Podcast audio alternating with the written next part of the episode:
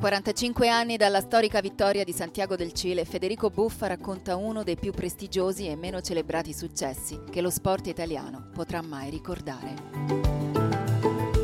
State per ascoltare la terza puntata del podcast Sky Buffa racconta Davis 76, l'altro cammino di Santiago.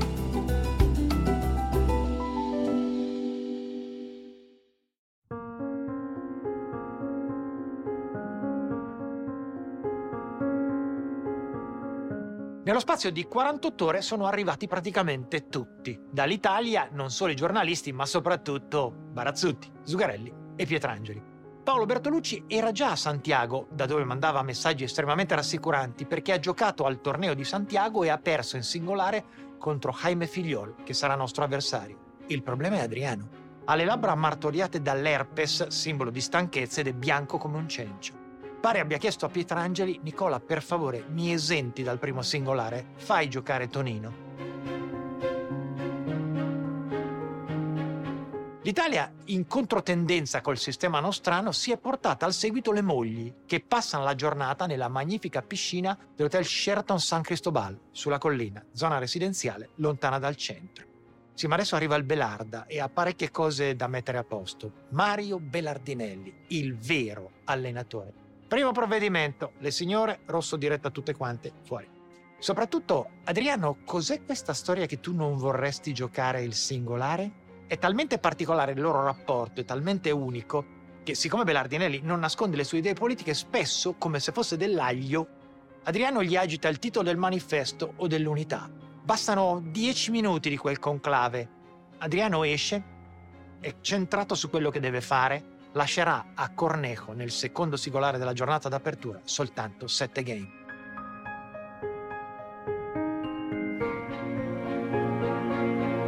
Nel frattempo sono arrivati anche Galgani, avvocato fiorentino, nuovo presidente federale, e l'insalatiera che viene esposta nel municipio di Santiago. Il clima? Mm, indecifrabile. C'è tanta tensione che si sente ma non si vede. Per esempio, per strada tanti cileni chiedono a quelli che gli sembrano italiani quello che Aldo, Giovanni e Giacomo si chiederanno molto dopo. Chiedimi se sono felice. Tre giornalisti italiani sono stati arrestati. Hanno fotografato qualcosa che probabilmente non dovevano fotografare. Ah, il coprifuoco è stato ridotto dalle 2 alle 6. Gianni Clerici, che non è qui con noi, ma è sempre qui con noi per superiore magistero, frequenta un po' stribolo, una sera va un po' lungo e quindi è costretto a dormire lì fino alle 6 del mattino. Ma tutti quanti, quando alzano gli occhi al cielo, si accorgono quanto bella è una costellazione che si vede praticamente esclusivamente nell'altro emisfero. La Croce del Sud e quanto brilla la femmina alfa di quella costellazione, Acrux. Alle volte sembra che nel cielo ci sia solo lei.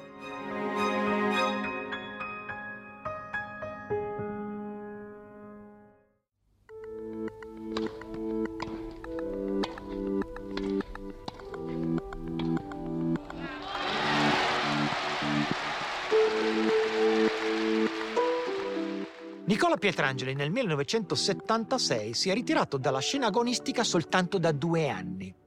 La Davis l'ha sfiorata in due occasioni da giocatore. L'ha persa in finale per via di caldo, erba e per quanto forti fossero gli australiani. Ma adesso sta per vincere da capitano non giocatore la Davis al primo tentativo. E com'è che lo stanno per esautorare? Come? Hai fatto qualcosa di unico nella storia dello sport e del tennis italiano. Per cercare di comprenderlo bisogna fare un viaggio a ritroso nella sua vita.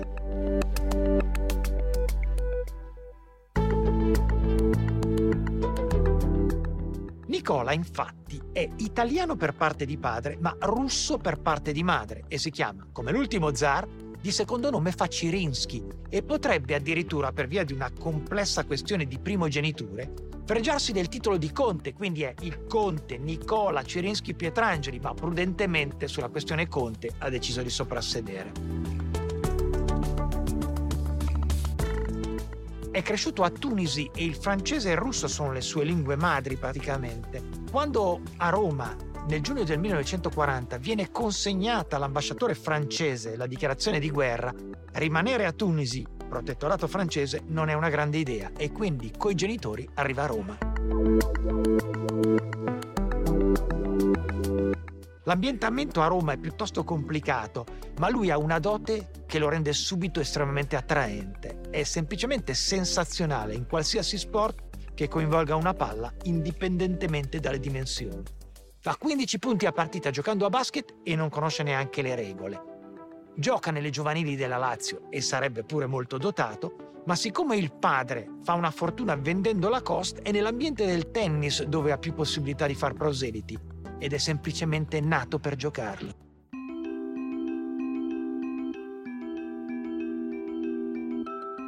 Ha vissuto una vita assolutamente strepitosa. Gli piaceva tantissimo citare Aristotele e Onassis. Ora, la questione dell'esautorato ha anche a che fare con tutto questo, il tipo di vita che vive e il fatto che di fatto dentro di sé si sente un conte.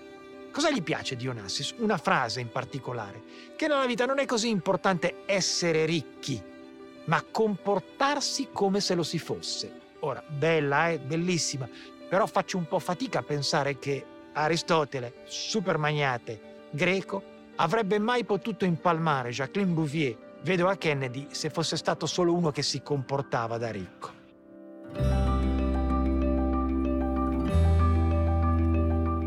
Nicola è questo, prendere o lasciare. E il tennis italiano prende, tanto è vero che la sua carriera è stata talmente strepitosa che al Foro Italico ha un campo intitolato a lui, mentre lui si gode la vita.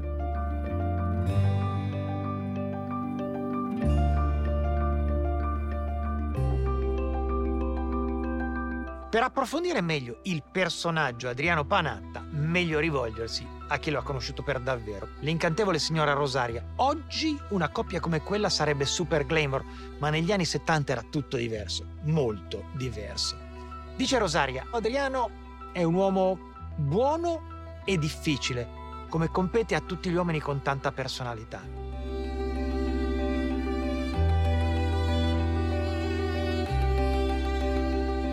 Chi ha giocato con lui dice che ha sempre giocato un tennis divertente e divertito. Quello che faceva totalmente la differenza era la sua impressionante mobilità al polso destro. Ha sempre giocato con un'impugnatura continental, ma nello spartito musicale delle sue partite inseriva delle sorprendenti variazioni Goldberg proprio grazie a quel polso, a cominciare dalla famosissima Veronica, con cui ha fatto saltare per aria il fuori italico decine di volte.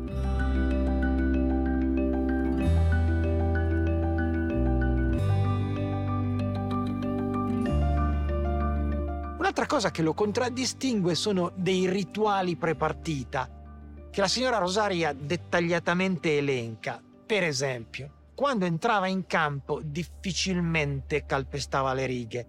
E poi se io ero presente e lui aveva vinto, allora mi chiedeva di lavare la maglia per averla uguale il giorno dopo. Non si è mai allenato troppo e mai troppo poco.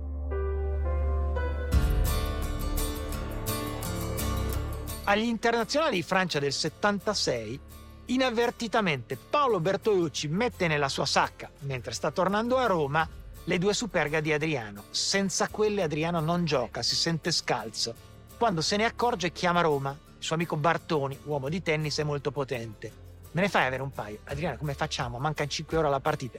Trova un sistema.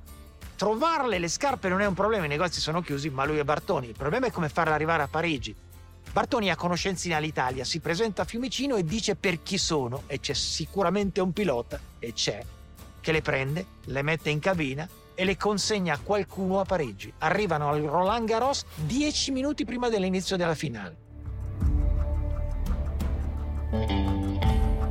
Ovviamente lui le calza e regola senza problemi Solomon in finale.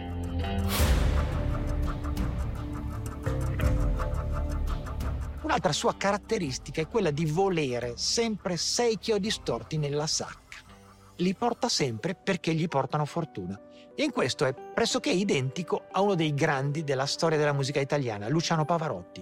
Quando Pavarotti esordì, trovò un chiodo storto sul palco, se lo mise in tasca e poi ammaliò il teatro con una serie di do di petto senza nessuno sforzo possibili soltanto a lui. Alla fine della performance, storicamente Pavarotti si dava un giudizio che era ok, okino, okissimo, ok casino. Adriano che vince sette degli ultimi match di Coppa Davis, di fatto è un okayissimo.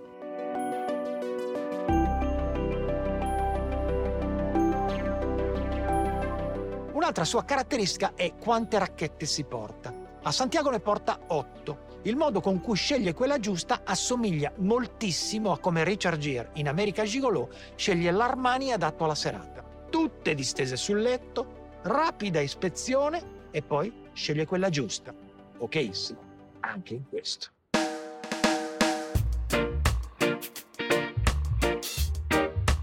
Paolo Bertolucci è figlio di un maestro di tennis, maestro della Versilia, il quale gli ha raccontato un particolare interessante, ovvero sia che la prima pallina gliela lanciò quando lui aveva un solo anno. E il piccolo Paolo, in maniera un po' controintuitiva, si mise già nella condizione di poterla battere di rovescio. È opinione diffusa che se avesse giocato negli anni 60 sarebbe stato uno dei primi cinque al mondo, ma negli anni 70 per le sue caratteristiche fisiche e psichiche si andava un po' troppo forte. Ha sempre detto che quelli della sua generazione erano scanzonati, romantici, talmente romantici da preferire l'eleganza nel gesto piuttosto che l'efficacia. Forse sarà per questo, dice Paolo, che nessuno è diventato ricco. Ha conosciuto Adriano quando avevano circa dieci anni, poco più, a Cesenatico. Erano poco più che bambini, ma si sono immediatamente detestati. E qui entra in scena Mario Belardinelli, che intuisce subito però che loro due potrebbero essere una grande coppia di doppio e letteralmente la inventa dal nulla, avendo compreso che lo yin dell'uno entra perfettamente nello yang dell'altro, come dovrebbe sempre essere in una coppia di doppio.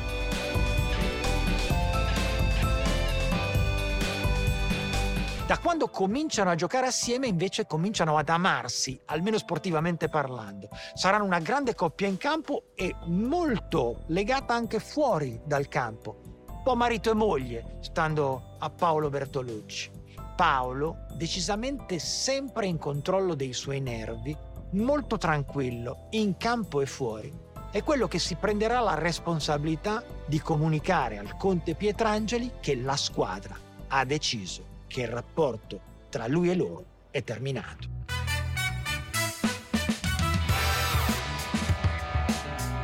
Corrado Barazzutti per tutti è o il Barazza o il Barracuda. È nato in Friuli ma è cresciuto nell'Alessandrino, però se chiedete a lui sente di avere più un cuore furlan che un cuore mandrogno, uno di quei cuori che apparentemente sembrano di tenebra, ma che improvvisamente sanno celebrare la vita come pochi. Se ne facciamo un fatto d'indole, allora no, è sicuramente uno degli spartani, i 300 alle Termopili. Da piccolo ha sempre cercato la possibilità di trovare un motivo con cui confliggere con il mondo e non ha fatto proprio fatica a trovarlo. Si è accorto sin dall'inizio che gli piaceva giocare a calcio, ma poi, come è successo anche in altri casi, c'era un tennis club vicino e ha provato con il tennis. Qui arriva la parte semi-inspiegabile. Che cosa abbia visto che sfuggiva agli altri il maestro Cornara, che in pochissimo tempo lo trasforma in una autentica macchina da tennis, tanto che vince l'Orange Bowl. L'Orange Bowl di fatto è il campionato mondiale di tennis per adolescenti. Se andate a vedere chi l'ha vinto nell'Albo d'Oro fate fatica a contare gli slam. Ha la caratteristica di chi, non essendo potente, deve variare la sua base di tennis e quindi gioca per ridurre il margine d'errore, ovvero sia far sbagliare l'avversario è il perfetto giocatore di Coppa Davis, perché non perde mai con chi è più debole di lui. Perché un conto è giocare nel clima assettico dei tornei, un conto è giocare in Coppa Davis, dove i fattori ambientali incidono su quelli psicologici e quindi le differenze tecniche possono affievolirsi. Avere uno così ti avvicina all'insalatiera. Tonino Zugarelli è la prova provata che tante volte nella vita Ciò che amiamo non ci ricambia e noi non ricambiamo chi ci amerebbe. Le possibilità che si ha in campo a giocarsi una Coppa Davis a Santiago, se hai vissuto la vita che ha vissuto lui, sono probabilmente una su cento. Da un punto di vista giornalistico è la storia più interessante di tutte le sei. Se volete un bel libro che la racconta, Riscatto di un ultimo, scritta con Lia del Fabbro, è una magnifica biografia sportiva perché la sua storia ha pochissimi eguali nello sport italiano. Lui ama il calcio, è il suo sport. Se cresci dove è cresciuto lui, hai due possibilità per uscire dalla Bidonville. Una è il crimine, l'altra è il football. La Roma gli concede un provino, ma gli fanno giocare soltanto gli ultimi 5 minuti, ma gli bastano perché va via sulla destra e mette al centro una palla semplicemente perfetta. È la Roma di Oronzo Pugliese, il mago di Turi, che è rimasto in tribuna e dice ai suoi: Quello me lo fate rivedere. Gli dà anche una pacca sulla schiena e gli dice: Noi due ci rivediamo. La Roma effettivamente lo tessera, però lo manda in Serie D e lui perde passione. E com'è che si avvicina al tennis? Perché gli serve per arrotondare, lui viene da un posto che è difficile. Suo padre è un muratore siciliano, ma se chiedete a lui vi dirà no, mio padre non è un muratore. Mio padre ha fatto qualsiasi lavoro che ci desse da mangiare. Tant'è vero che nel libro si narra di una tremenda nevicata della metà degli anni 50. Suo padre per via della neve non può lavorare, ma deve sfamare la famiglia. Allora tende trappole illegali per passerotti che poi farà andare alla griglia. Bene, il tennis per lui inizialmente è una forma di sopravvivenza perché raccatta palle per giovani pariolini benestanti. Questo è il suo inizio col tennis.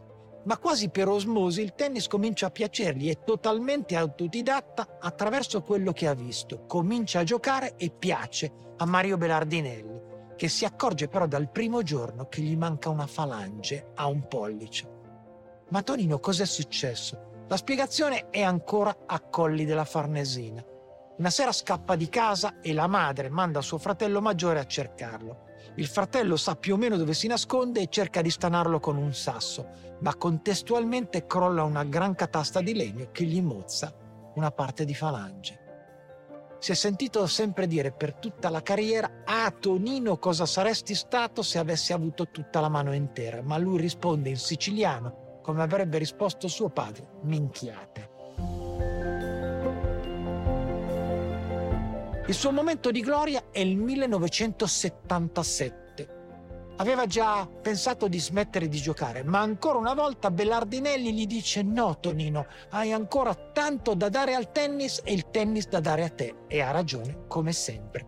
Nel 77, in semifinale all'internazionale al Foro Italico, batte l'unico amico che ha nel tennis, Corrado Barazzutti, in finale incontra Vitas Gerulaitis. È una partita agonica che perde al quarto set. Gerulaitis gli confesserà se fossimo andati al quinto mi avresti battuto 6 a 0. Dirà per commentare quella settimana una frase che a Pasolini sarebbe piaciuta tantissimo. Dio mi ha tenuto per mano per sei giorni e il settimo mi ha abbandonato. compare addirittura nella biografia di Arthur Ashe. Arthur Ashe, che dichiara che un colpo suo, una cosa fuori dal mondo, sta correndo verso la riga di fondo in demi-volée, gioca una palla di rovescio che Ashe dice non ho mai visto prima e non ho mai visto dopo. Un pezzo di biografia di Ashe parla di lui, sì, perché da un punto di vista tennistico, di intuizione tennistica, è nettamente il più forte dei quattro. Sarebbe stato un fuoriclasse sarebbe stato.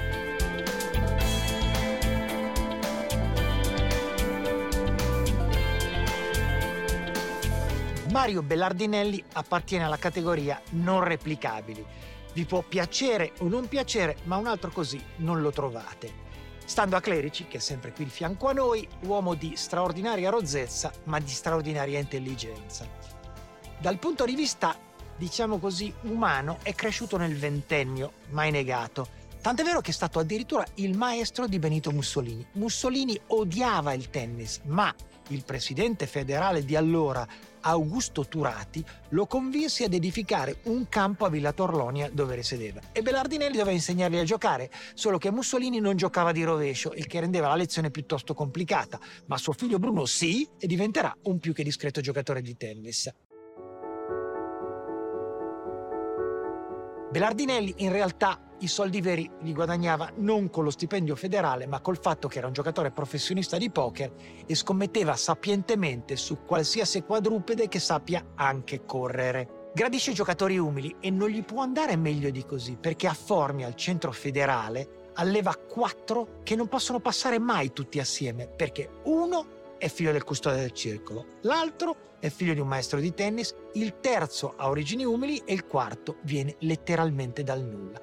Proprio per questo si permette un vaticinio in congruo anticipo, ovvero sia un giorno vedrete una bellissima fotografia con un'insalatiera d'argento e quattro tipi strani. Uno è del tutto allampanato e ha un fisico diseguale. L'altro, più che due gambe, ha due zamponi modenesi. Il terzo è talmente magro che sembra rachitico. Il quarto è uno coi baffi. Esattamente quello che succederà. Il problema principale è che non c'è una singola possibilità che possa andare d'accordo con Pietrangeli. Vengono da due emisferi totalmente diversi. Uno è un bon vivant nobile russo e l'altro è un uomo di disciplina. Pietrangeli è arrivato in anticipo rispetto a Belardinelli a Santiago. Belardinelli detesta volare e arriva due giorni dopo e quando arriva trova un ambiente inadatto a lui. Pietrangeli dice ai giocatori: Oh, stasera vi porto in un posticino, oppure oh, guarda quella mora, guarda quella mora. Quando Berlardinelli intercetta un guarda quella mora da di matto. Ne nasce una furibonda colluttazione verbale che termina così. Bellardinelli lascia giù il tovagliolo, si alza dal tavolo e vuole andare a ritirarsi a bordo piscina su una sdraio ma non si accorge che c'è una porta a vetri, piglia una terrificante tramvata ma non vuole dare soddisfazione al suo rivale e si va ad accucciare su una sdraio. Dopo mezz'ora non è tornato e qualcuno teme il peggio e ha ragione perché è in pessime condizioni e va ricoverato in ospedale. I giocatori sono molto preoccupati perché quello è il loro vero allenatore e vogliono lui a parlare di tennis prima della partita.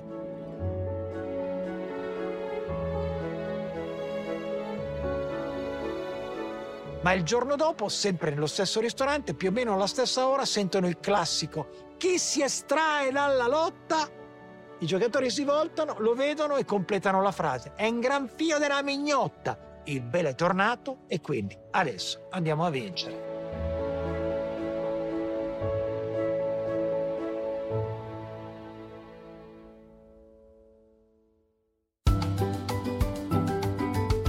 Buffa racconta Davis 76, l'altro cammino di Santiago, un podcast di Sky Sport in quattro puntate per raccontare la vittoria azzurra della Coppa Davis del 1976, l'unica conquistata dall'Italia dal 1900 ad oggi. Da ascoltare su skysport.it e sulle migliori piattaforme in ogni momento della tua giornata.